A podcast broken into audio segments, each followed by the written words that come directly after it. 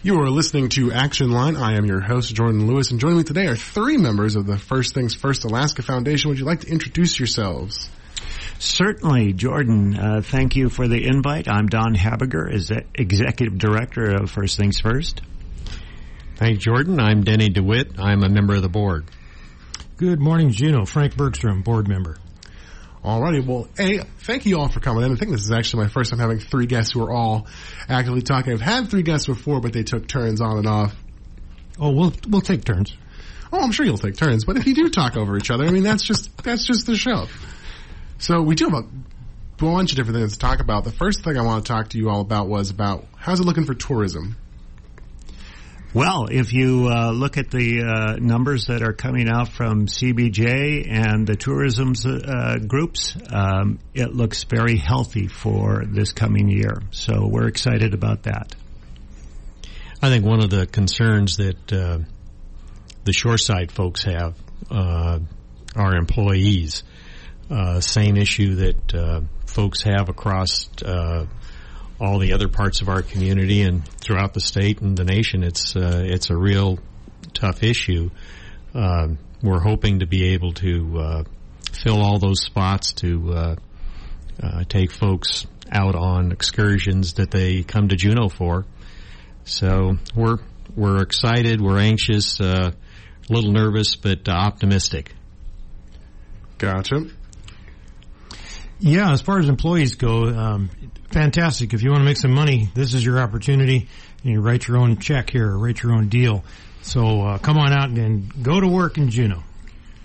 Uh, Jordan and and Juneau, I think uh, some of the things we have to recognize in tourism is that it provides opportunity for young entrepreneurs to get a start in in, in uh, the business world.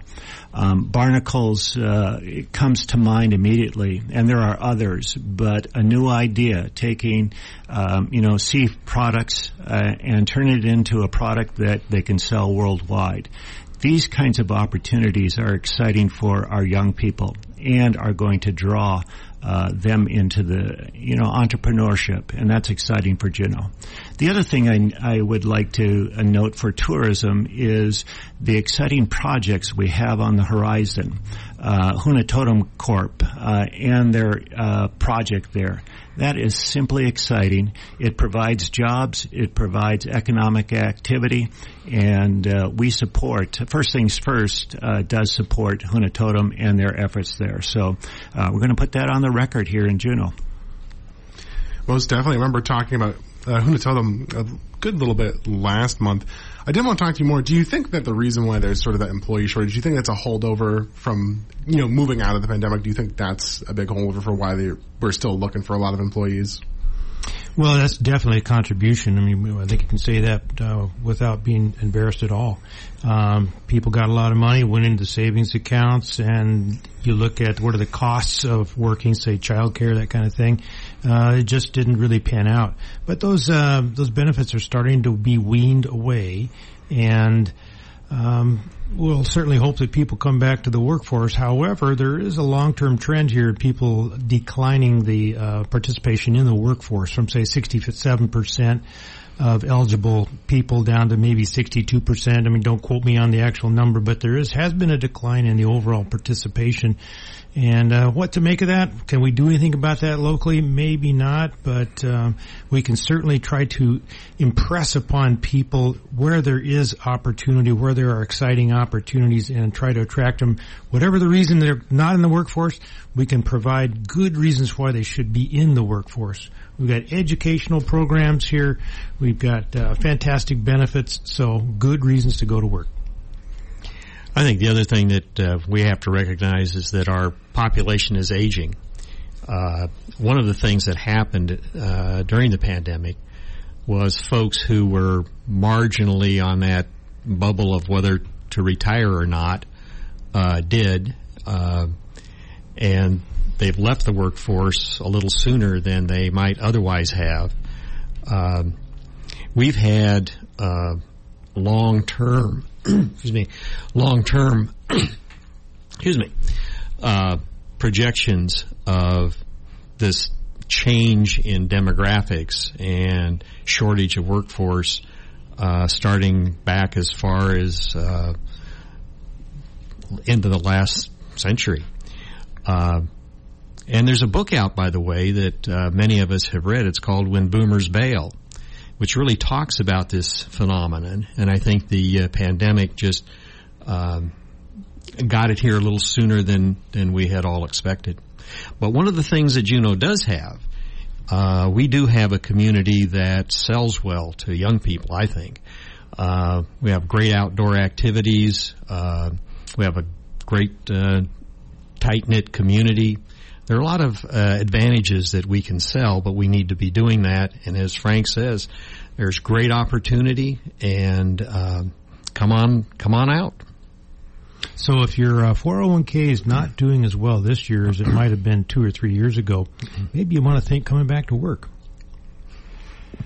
Uh, Jordan and Juneau audience, I want to pick up on Denny's comment about uh, population, and it's one of the things that I've been looking at, and I have a graph. Um, I love and, numbers. And uh, obviously the audience can't see that, so I'll have to explain a little bit. But uh, I just track uh, population estimates as as projected or actuals or estimated, I should say, uh, by the Department of Labor.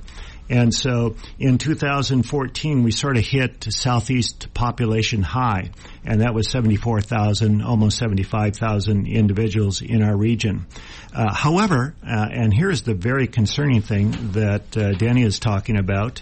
Um, as they project 2040, we're down to 66,900. Um, uh, so we are dropping uh, precipitously uh, as a region. How do we attract people? Um, and that's the real question that some of us are looking into. Um, and and if we go down to those kinds of numbers, how do we really adjust our community so that we can become uh, more attractive? Uh, or do we need to change some of our regulations? Do we n- need to change some of our uh, expenditure habits? All of these are a focus of First Things First. Another thing is um, educational programs to try to augment aug- educational programs to attract young folks to jobs that are sorely needed. I mean, some of your basic um, uh, skilled labor forces, electricians, plumbers, that kind of thing, are, are all uh, the median age is well into their fifties. In another ten years, uh, who's going to be fixing the plumbing? So, speaking of people uh, uh, retiring early, but uh, there's fantastic educational programs at the University of Alaska Southeast. They have a dual enrollment program. Adam Stone offers a course to high school students that covers diesel mechanics, fixed plant mechanics, mechanical systems, lubrication, welding, rigging, plumbing, electrical, all there's construction. Lots of opportunities for young folks to get dual credit at university as well as high school, get your diploma and get a, a step up on your uh, advanced education. We've got a, a, program out there right now called Powerful Opportunities for Women and Resources. In other words, if you are a lady and want to be an engineer, there's an opportunity to meet with your fellow ladies and, and think about uh, such programs as engineering. And if you ever wondered why you don't get paid like an engineer, maybe it's because you're not an engineer. Here's an opportunity to get that education and and take a exciting trip down life fixing things, building things, and solving problems. So think about that educational opportunity. It's out there. It's available. Reach out and get it. You know, it's definitely I, I always have, I've said numerous times throughout various different programs that I have education is very important. So you need those those opportunities to be able to develop that. And like I was a UAS student, I didn't do you know those programs. I was I was a biology student, but I had a lot of friends that did those programs, and those programs are very important because you still need people who can do those skilled labor jobs. And I feel like maybe part of why the there is that higher median age is a good chunk of people feel like going to school, at least when they think about going to college, they feel like doing that is for, you know, higher academia versus, you know, these sorts of skilled labor jobs, which are also very important. My father was a laborer. He worked for the laborers union. And you, and you need people to fill those jobs. Sure. And the idea of a Bachelor of Arts program is to make you think, to teach you how to think, how to be a rational, reasonable person. And that is a wonderful thing. And it is also extremely wonderful to have skills in life. to know how to ride a bicycle instead of just look at a bicycle and say, I wish I could ride that bike. You got, you know, once you learn it, you know it. So having the skills that are involved in skilled labor always gives you an opportunity to find employment uh, no matter where you are. Definitely. We're going to take a quick break and when we come back, we're going to continue our conversation. You are listening to Action Line on KINY. Welcome back to Action Line. I am still your host, Jordan Lewis. At least I hope I am. I don't think I've changed positions anywhere. And I'm still talking with all the folks here from the First Things First Alaska Foundation. Now, we were talking about job prospects, specifically looking at skilled labor jobs. Do you want to continue where we left off there? Well, we do have other stuff to, to cover, shall we? Uh, certainly, um, Jordan. I know that one of the issues that you wanted to to tackle was, or at least you queued us up for, was the uh, roadless rule. Yes. And um, why not uh, get in into that right now? One of, one of uh, or the first things first position on, um, if you will, the change in the roadless rule, recent change, and that was by the Biden administration, is to go back to implementation of the full uh, roadless rule and repeal uh, the exemption that was uh, granted to Alaska.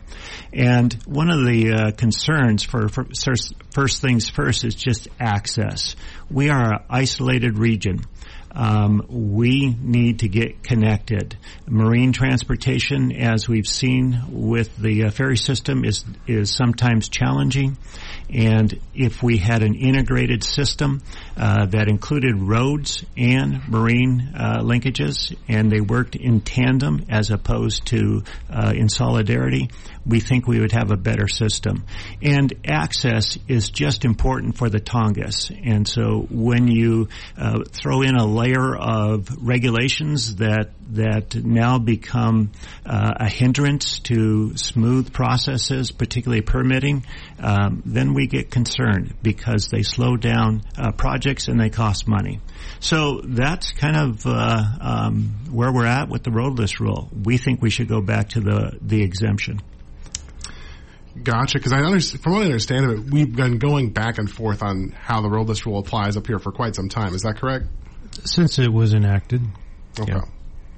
2001.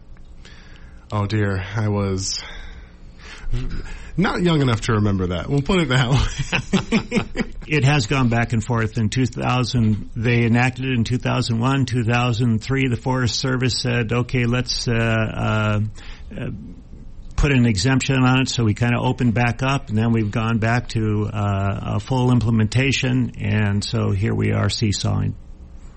I think one of the fallacies of this whole discussion is the belief that without the roadless rule, uh, the entire Tongass is going to be clear cut, and that's just nonsense. Um, we have the Tongass Forest Management Plan in place, which controls really uh, a lot of the use of resources, particularly timber resources. Uh, that's not going away. Uh, but what, as uh, as Don has said, the roadless rule is simply more regulation on top of that, limiting access uh, and impeding things that we could do that would improve uh, transportation through our region. Um, and uh, unfortunately, uh, in my judgment at least, too many people have begun to believe that the roadless rule uh, is somehow the Tongass management plan, and it's it's not. Yeah, Danny's got a great point there that the Tongass National Forest Management Plan is the thing that determines logging in the forest. And so this whole thing about roadless rule has nothing to do with logging. Absolutely does not. That is messaging on the part of those that are for that regulation, but it is not factual.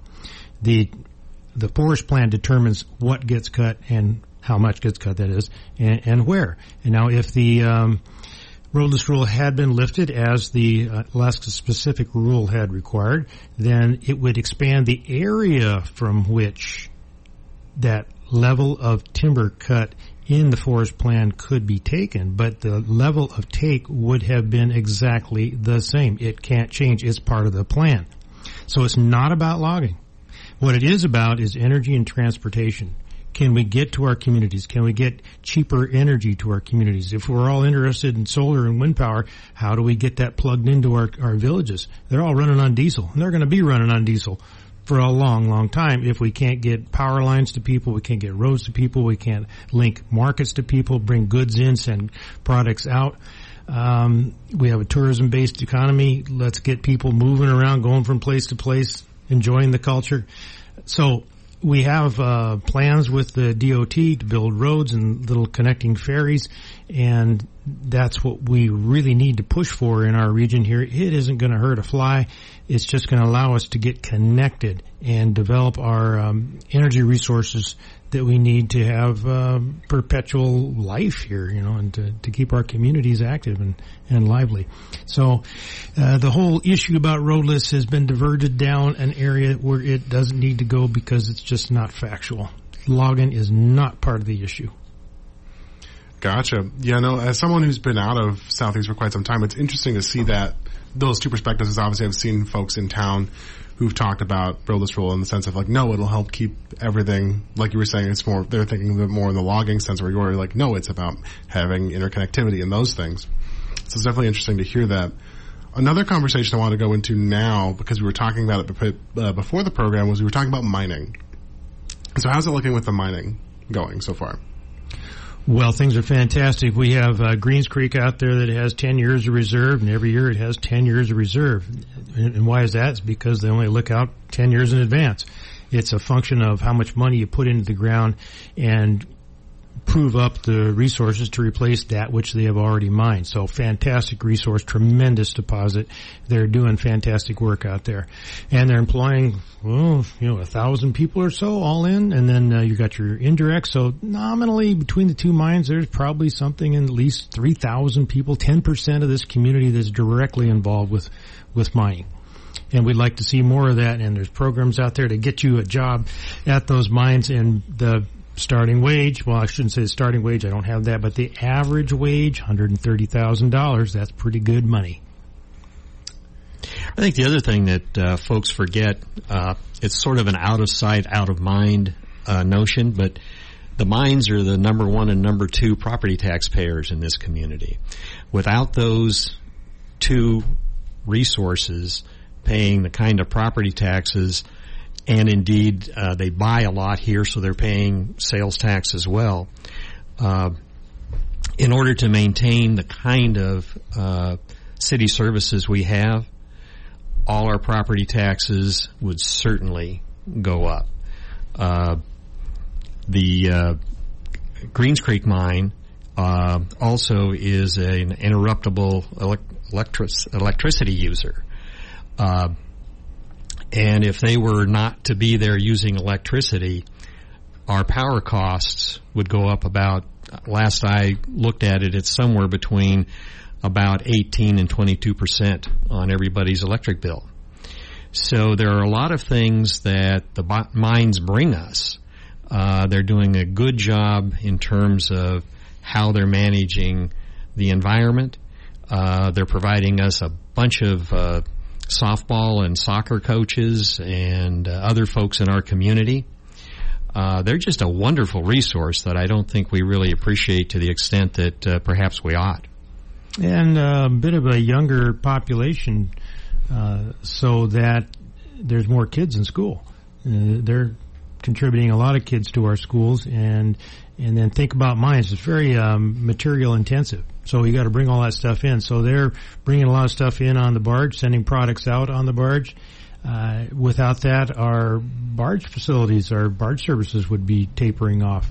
Uh, everything depends on the level of, of commerce that's happening in a community, and they add a lot to our level of commerce. So everybody benefits.